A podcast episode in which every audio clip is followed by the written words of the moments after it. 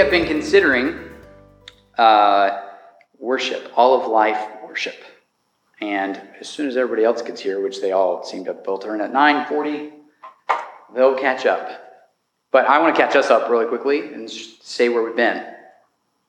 We have considered a couple things. Number one, uh, what the Bible has said and what says what it says about worship.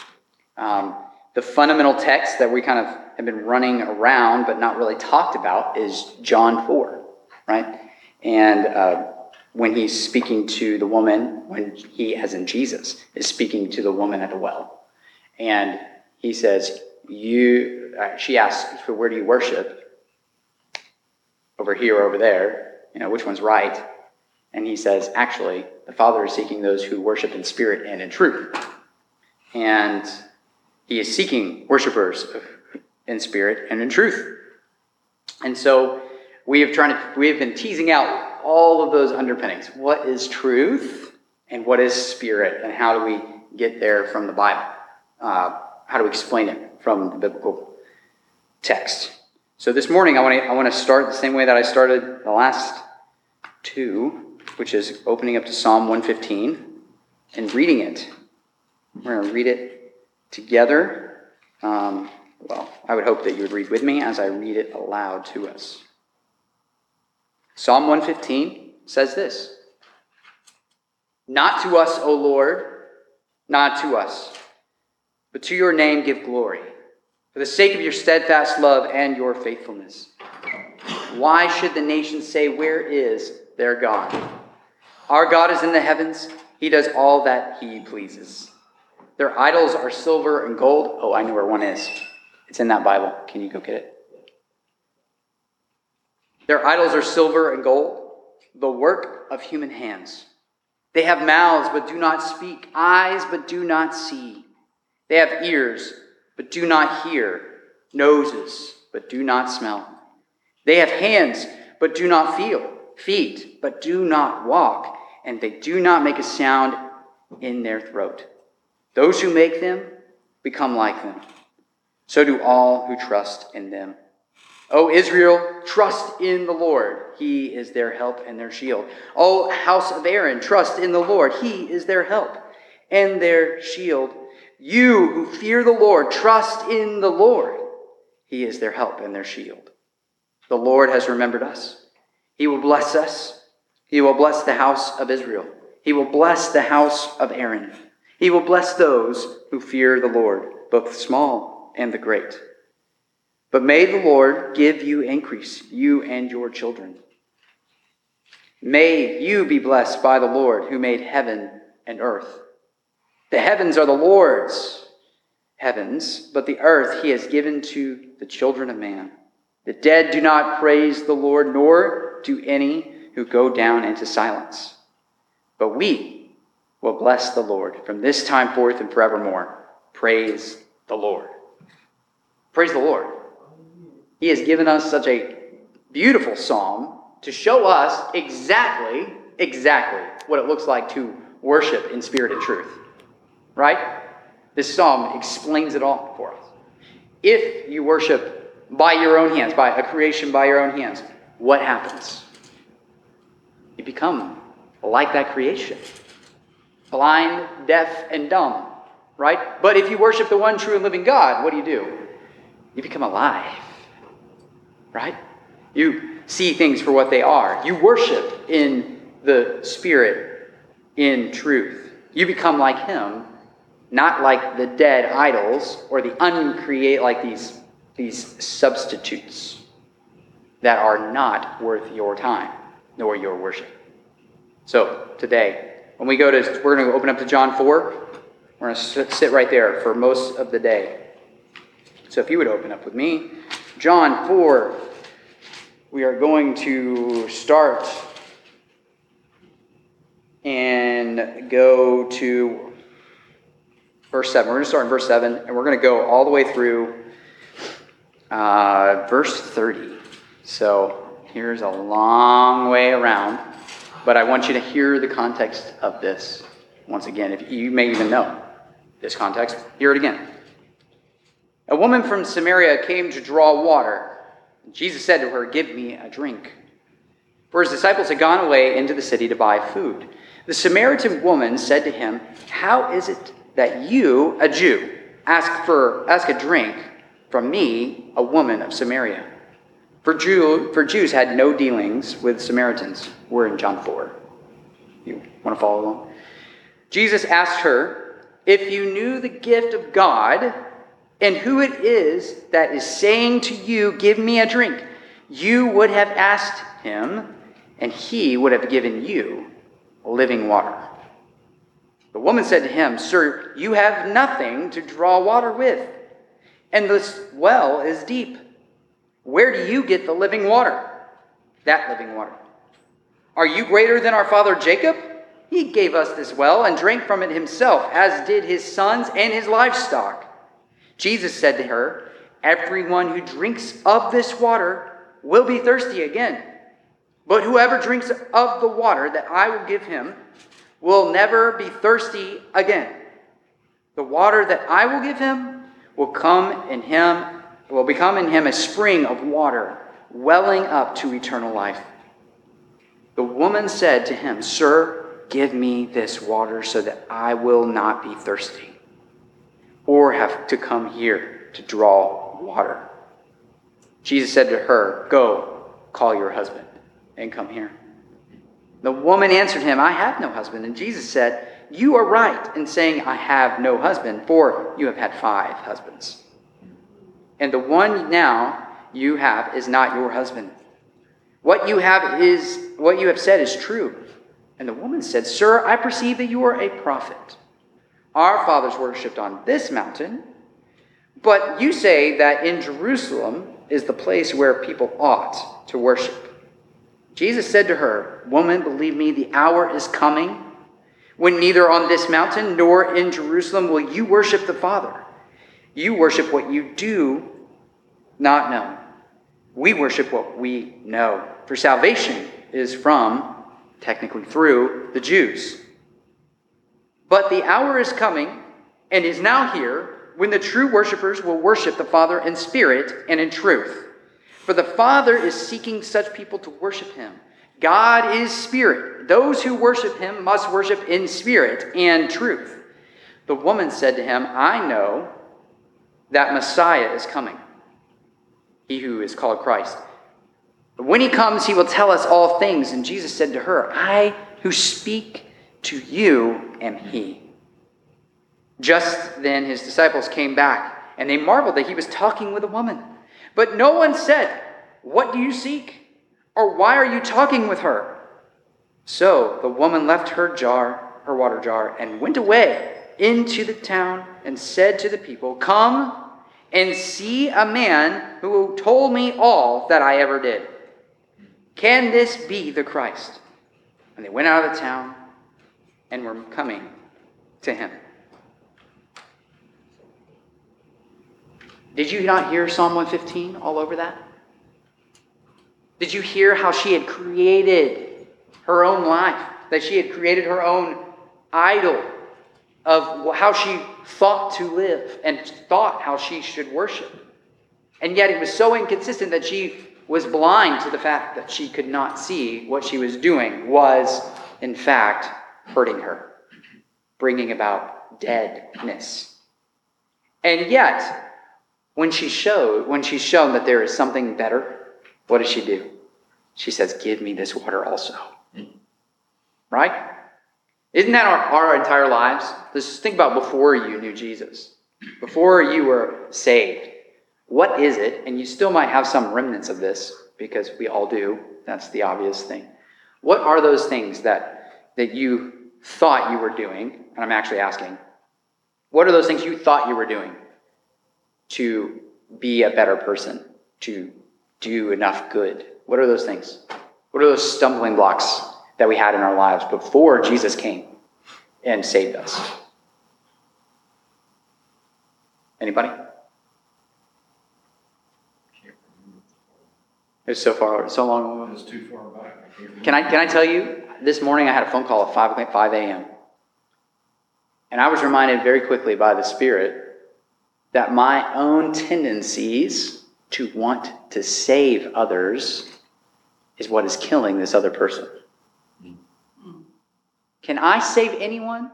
Save anybody. Like, I'm, I'm not even talking about like salvation in the eternal sense. I'm talking about just save you from your choices. No, no, The answer is no, you can't. You know how hard I tried? Way too hard. And that was that, that's who I was before I knew Jesus. That's who I was when it, it was killing me before Jesus. And Jesus stepped in my life and he said, You cannot save anyone. You, by your own hands, are creating dead, deaf, dumb, and blind idols that you might worship. And then guess what? I was just propping myself up. Right? I was my own God. I needed to be shown I could not be my own Savior. And by God's grace, I know that now. But I put it to you. Can you save anyone? Can you save yourself? No. Can you do anything to contribute to that salvation? No. Absolutely not. Jesus himself has to show you the living water and say, I am He. Right? So we have this experience. What, what was your experience? I was just thinking in terms of what you were just saying of Jonathan Edwards. Okay. You you brought nothing to your salvation except for the sin that made it necessary. And that is so true. Right? What, I mean, what can I contribute except for everything that requires me to be saved? Right? That sin. You were going to say something, Thomas, and I stopped you. Say, um, That reminds me of what Paul said, uh, I do what I don't want to do, but even though I, I want to do what is right. Yeah. I think, and everybody, I mean, he was saying that as a Christian, right? We all kind of have this need, like, I can only help you so much, right? I can only help you see Jesus as far as the word shows you Jesus, and then the Spirit Himself has to come and change your life, right? He's got to soften your heart. But I cannot take responsibility for that salvation, right? That's, that's God's work. And if you put that kind of pressure on yourself, you will wither. Yeah, you will wither. And, and that goes the same thing. Like, now I'm a Christian. I know the right thing to do, and yet I still revert back to some of my old habits. Um, so I want you to think about that. Because all of life doesn't, it should not revolve around those things that we make, or those things that we do, and those things that we help people with, and those good things that God has placed in front of us, but it revolves around God. And the only, only way you know how to do that is not just oblivious, like, let me figure it out. The Word tells us how to worship in spirit and truth. It shows us the way to life. And yet, if you ignore it, you will find yourself blind, deaf, and dumb to your own sin again. All right? So here I am pleading with you. Don't find yourself in the place of this person who's calling me at 5 a.m. because they are trying so hard to save somebody else. And the reality is, is they can't and they won't. And that kind of pressure is only for God Himself. Yeah, so what, what do we do in that? We, we worship the one true and living God. We go to Him with our prayers. That's what you do. Do you have somebody in your life who you're just praying gets like find salvation, that God rescues them from? Have you pleaded with them? Have you pleaded with the Lord? Save them. Have you shown them the gospel truth? And when they say to you, oh, I know all that, evidently you don't. Right? Because you wouldn't be doing what you're doing right now. It was, it's been a rough morning. Go ahead. Okay, but that's basically what Paul talks about in Yes, Romans 7. 100%. And that's what it's going to be for us throughout our lifetime until our glorified bodies. Yeah, we are going to struggle against that flesh and that, that uh, want to change any things, but yet he comes to Romans 8, right? He comes to Romans 8 and he says, There is therefore now no condemnation for those who are in Christ Jesus. For the law of the Spirit of life has set you free in Christ Jesus from the law of sin and death. For God has done what the law, weakened by the flesh, could not do by sending his Son in the likeness of sinful flesh.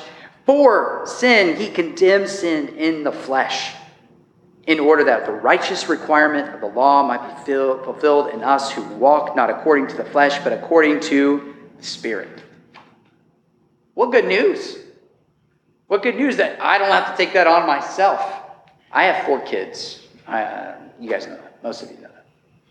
Four children. My constant prayer is that I can just be faithful and show them Christ at every turning point. How easy is it for me to take up that old mantle, though, and say, I want to save you, instead of handing you over to Jesus and saying, Lord, save them. Use me in a way to be faithful in their lives so that I might demonstrate your steadfast love, your enduring faithfulness, your goodness, kindness, and mercy. It's so easy. It's so easy. But here's what all of life worship looks like it looks like doing that. Giving the, our prayers and our thoughts and our attitudes over to Christ, over to Jesus by the Spirit, so that we might actually walk in Him and rest in His name. Because while it is good, while it is, it is lovely, while it is a, a good, a noble thing to want the salvation of our children and our family members and our friends who are struggling, you have to know that that is God's work. And it is for you to demonstrate his the worship of him in spirit and truth in your lives, not just on Sundays, but every day. And that's why we all know we can't do it by ourselves. We have to have the Spirit within us. And so the, the woman at the well in John 4, she was confronted, right, with her own sin. Jesus tells her, and she admits it, Come see the man who showed me everything about me. Right? But it wasn't, it wasn't just because, you know, he was a, a wise guy. It was because he is the one who can give her and gave her living water, eternal life, forever. And we can talk about all the places, you know, well, you worship over there, we worship over here, who's right? Jesus says, huh, well, salvation is from the Jews, through the Jews, but that's because Jesus was a Jew. you know, and God Himself had revealed him His character through the Jewish scriptures and the writings in the Old Testament. So He's giving credence to this Old Testament and the New Testament. He's not doing away with it. He's saying, look, salvation comes from the Lord, who gave you the beginning and the end. And it all revolves around His Son. Hebrews 1 1 3. And come right back there again. So, worship in spirit and in truth. What is it that we mean by that? With all that we have said in the past three weeks, what does it look like to worship in spirit and in truth? Not a rhetorical question you may answer. The truth is the word. The truth is the word. Have the Holy Spirit to us to understand it. Yeah, And, and then to live that. Right.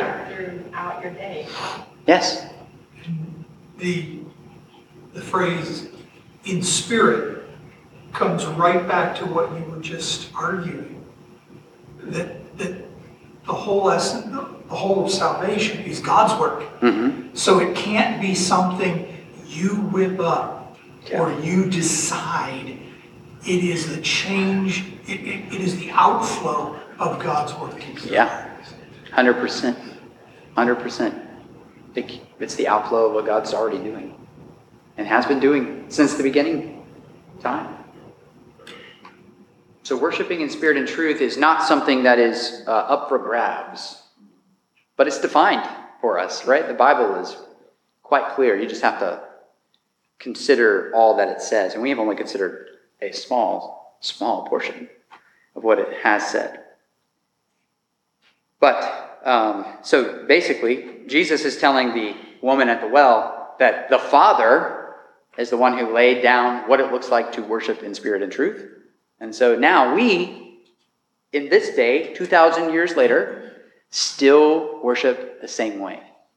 We may not, like our customs and our culture and how, how we express, okay, the expression of this worship, it might be a little different. For instance, we play guitars here. There are, is another church down the road that plays only the organ. And there's another church down the road that has a full on, like, concert band. And then there's, like, other churches, you get my point? Right. It's all different. Those are expressions.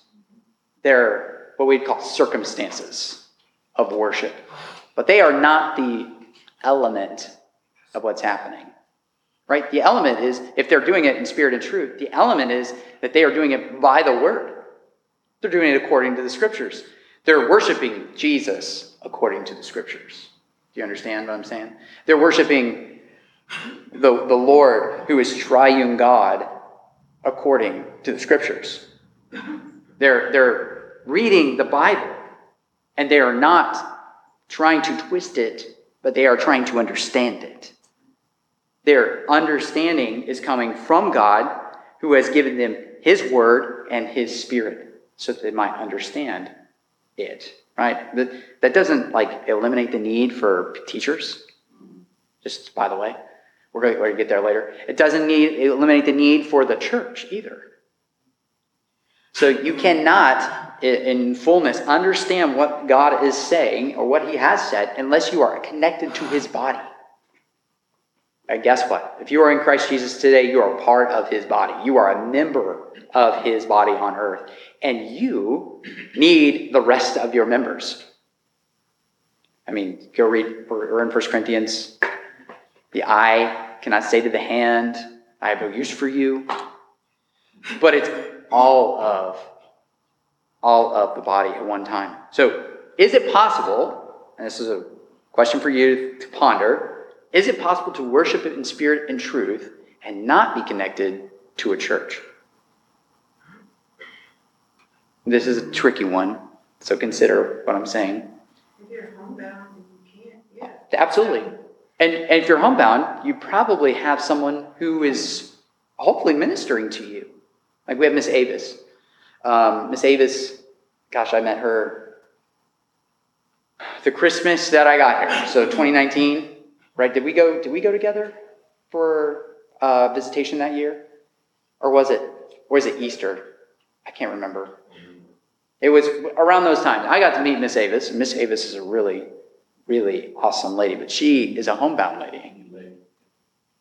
Um, but she loves Jesus so much so that I mean, I remember in this this encounter, encounter her talking to her husband Tyrone, and this was a Tyrone doesn't actually believe in Jesus, but Miss Avis is such a witness to her, witness to him, even in those moments where she's wheelchair bound, homebound, unable to help herself, to point him to Jesus, even though he is the caretaker, and saying, "You need him too."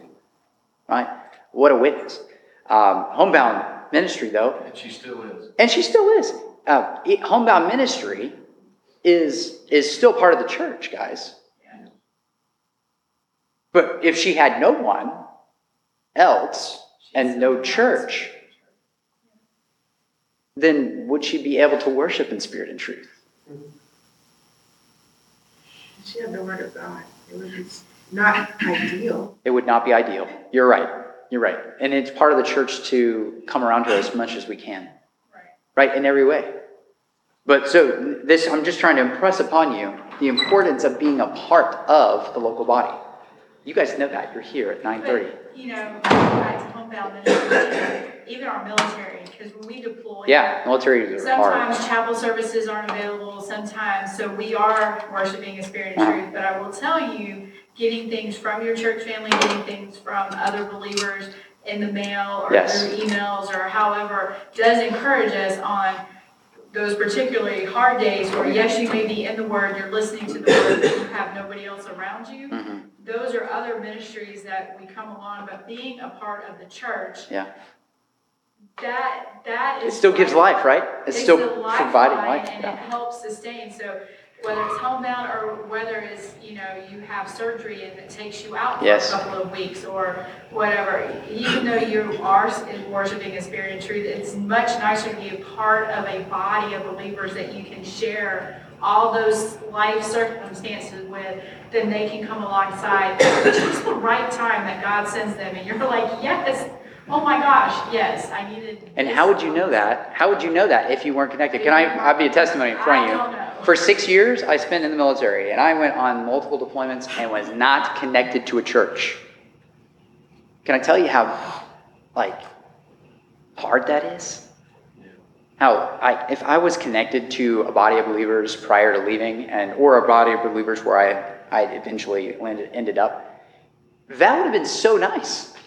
It would have been so life giving. I, I did not have. I had to learn that later, right after I had experienced what would I will just call a desert, right? A huge desert. Not just because I was in the desert, but because it was a desert. I was parched. I couldn't get enough of because I didn't have uh, the body itself coming around me to support me.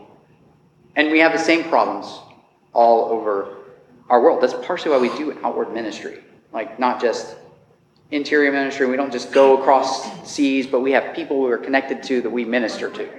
And that's part of the body's job is to minister to the members. If the eye says to the hand, I have no need of you, the, the reverse is actually what needs to happen. The eye requires the hand, right? If the eye sees something goes to pick it up but doesn't have a hand, what good is it? Right? So we, we have a need for one another. I, I don't want to belabor the point. Um, but you can see that worshiping God is not just some ethereal thing, but it is something given to us, and it is something, a, a gift that we received, which is that body which we have been joined to. Also, like we can't can't uh, be a part of it and truly worship. Um, now, does that mean that you have to be a church member? Does it math, does it mean that you have to be um, all these things? Uh, we have non-church members in the room, and that's okay. I'm glad that you're here. I'm glad that you're listening to the, vo- the voice of the Lord as far as the word con- is concerned. I'm glad that you are being fed, even though you may not be a member here at Southside. However, what, there are more benefits that come with being a member, not because you get, you know, uh, a discount on your dues or anything like that, but because uh, we have so much more. Uh, there, there's an accountability basis there, not just a, a, an ethereal thing, but there's also a, a real connectedness. This is my this was my issue in the military. I was not a member of a church. I was not a part of a body, so I was like two parts removed when I was in the military. And uh, you know, uh, y'all know, if you're not part of the body at any level, you're just living for yourself. You're just kind of out there. And you're just, yeah, floating. But it's the body that shows us who Christ is in spirit and in truth. Go ahead. I think it's the opposite though, because there's people that are out there that say, okay, I worship in spirit and truth, but I sit in my home. And be- and it, but they're forsaking what the whole scripture is talking about, that we're not, you know, we're supposed to be with the assembly, we're supposed to be with the family. Yeah. With others. You know, it's most of the, say that it's, it, they're in spirit and truth because they're at home doing their Bible reading, maybe faithful in prayer or whatever, to a point, okay? yeah. And so that's what I'm doing, so I'm okay. Yeah, how do you, and the, the question that I always have for the people, how do you exercise the one another's in Scripture? If you're worshiping by yourself. Like, that's hard for me to understand. But the whole point is that all of life is worship, and we need one another so that we might live um, in light of who Christ is.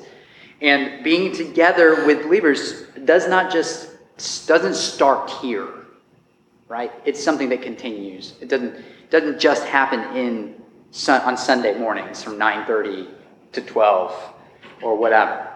It is something that happens all the time. And so there are many ways to take part of that. Uh, this is not an info- infomercial. If you would like to know about all those other things, come talk to me after that. But I want us to turn to Hebrews 10 24 to 25. And this is the, if you think about how the, the woman at the well was worshiping, saying that she was worshiping, deflecting that she was saying she was worshiping, but her life wasn't consistent with the worship that she was uh, showing. She, this is the opposite. This is the call to her. This is the call to me and you. Hebrews 10 24 to 25. If somebody would read that for me. Sure, I got it. Thank you. And let us consider how to stir up one another to love and good works, not neglecting to meet together, as is the habit of some, but encouraging one another, and all the more as you see the day drawing near. As you see the day drawing near, let us consider how to stir one another to love and good works, not neglecting to meet together, as is the habit of some. If you can't meet with someone, how do you know how to stir them up to love and good works? If you don't have communication, face to face or otherwise, how do you know what they need? You know. What? Everyone needs to be encouraged. A hundred percent. Everyone, Yes. Even the ones that say they don't. They're usually the ones that need it the most. They're usually the ones that need it the most. That's my experience anyway.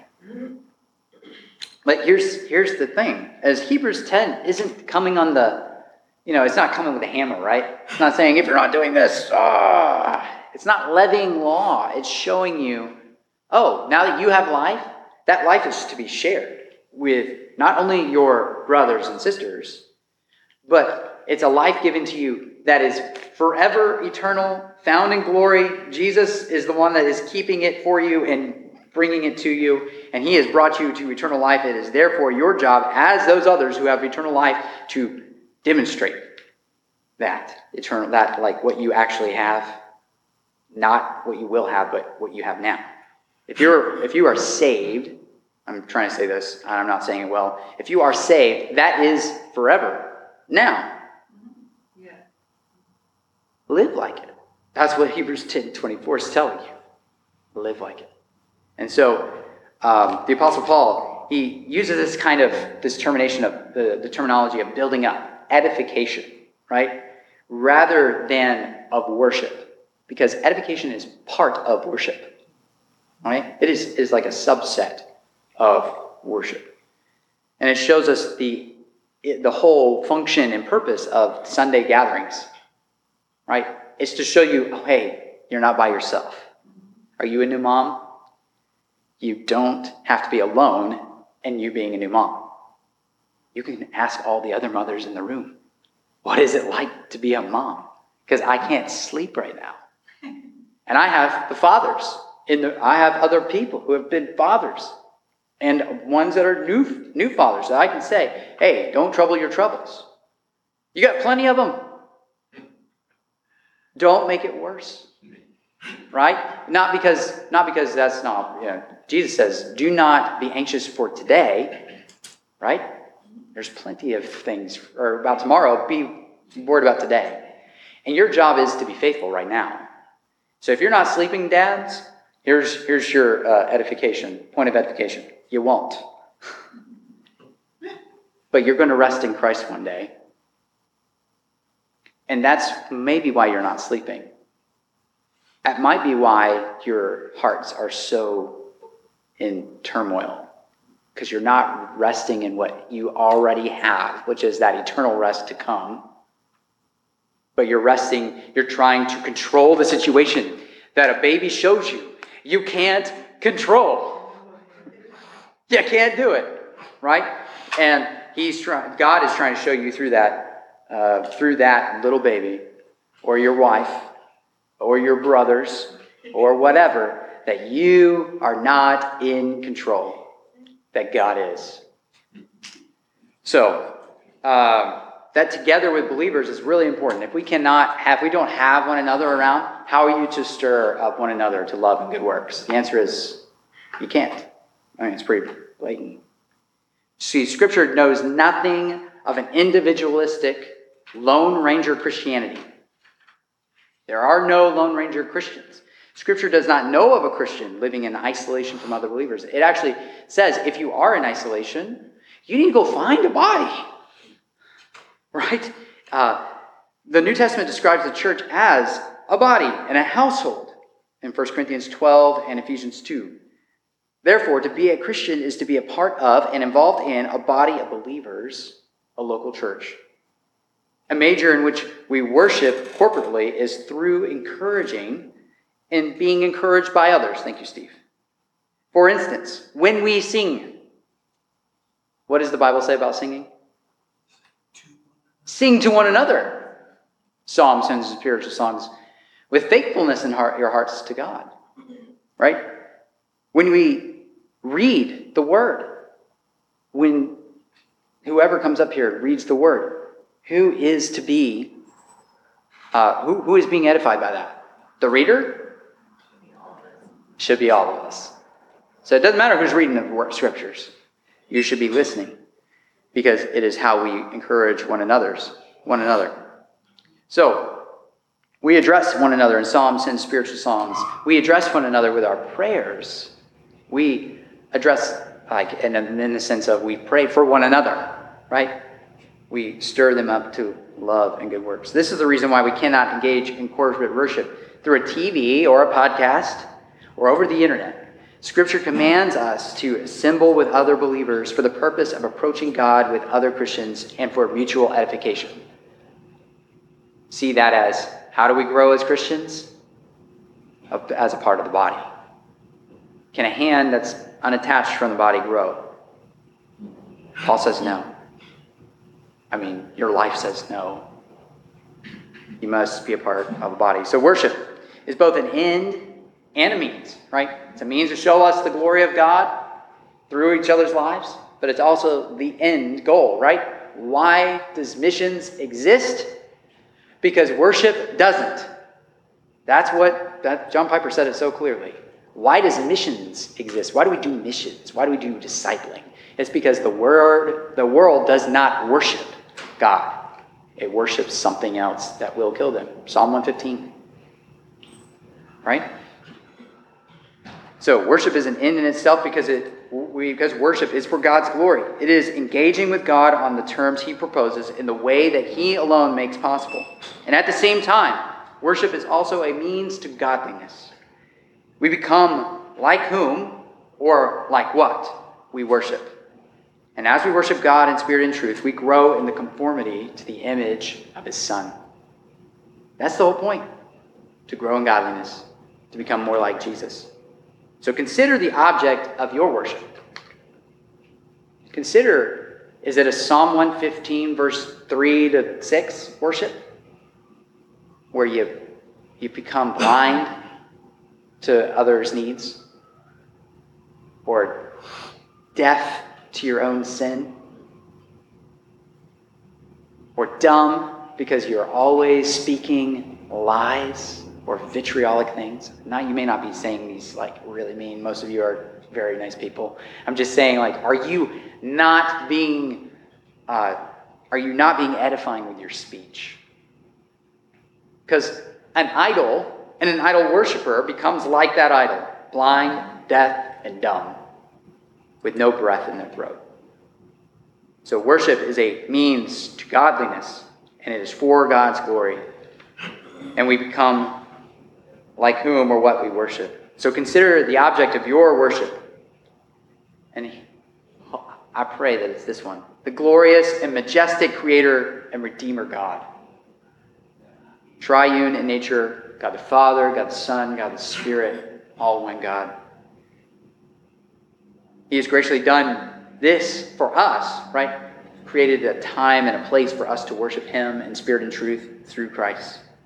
So, Here's the edification, or here's the exhortation go read God's word, go spend time with his family, be a part of the body. Worship in spirit and truth, not only from 10:30 to, noon, but from noon all the way to the next 10:30 of Sunday. That means all the time, Sunday to Sunday. All the time, worship in spirit and truth. Allow Scripture prayer, song, and our relationships with, what, with other Christians to encourage us in our worship.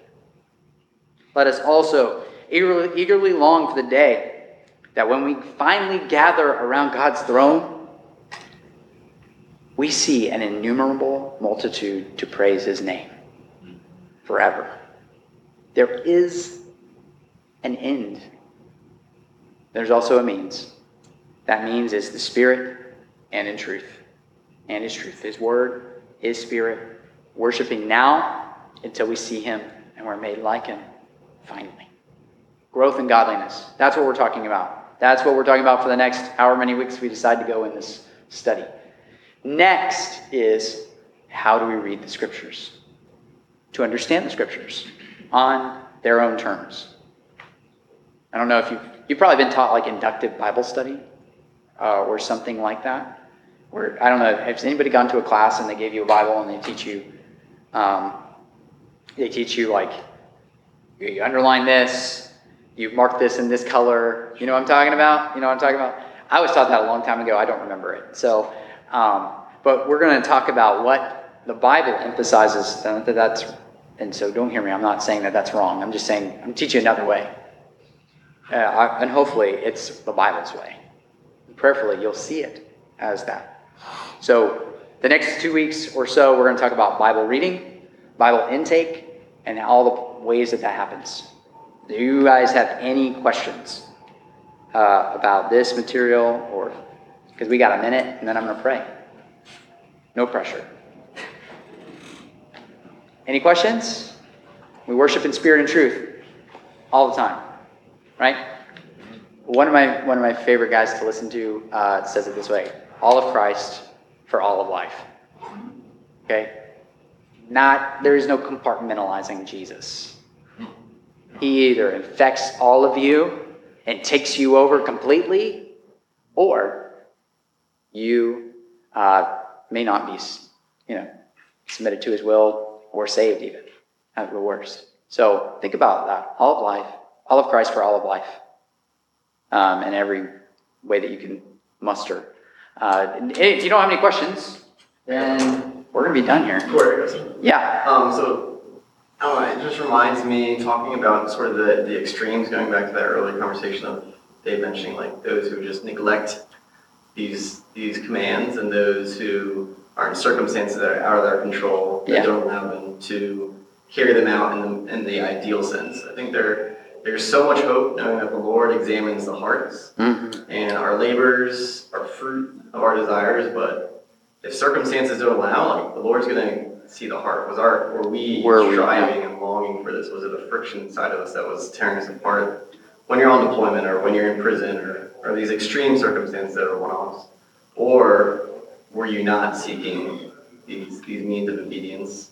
The Lord's Lord sees that. And there's there's no excusing.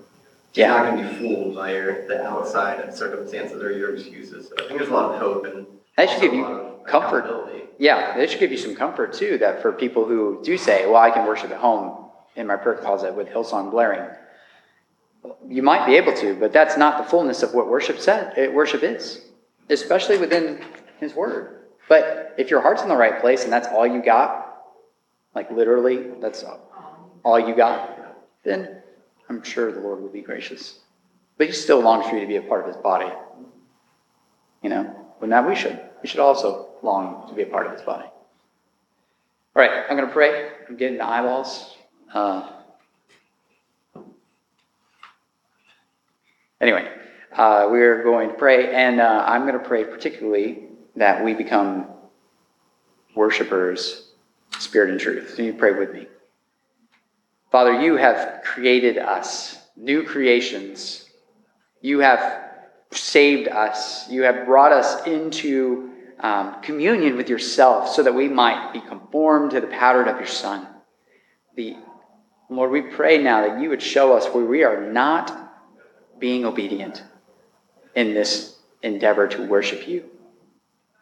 We pray that you would show us where we are unable and un. Uh, where we just lack the want, Lord, to worship you. Lord, strike that from us.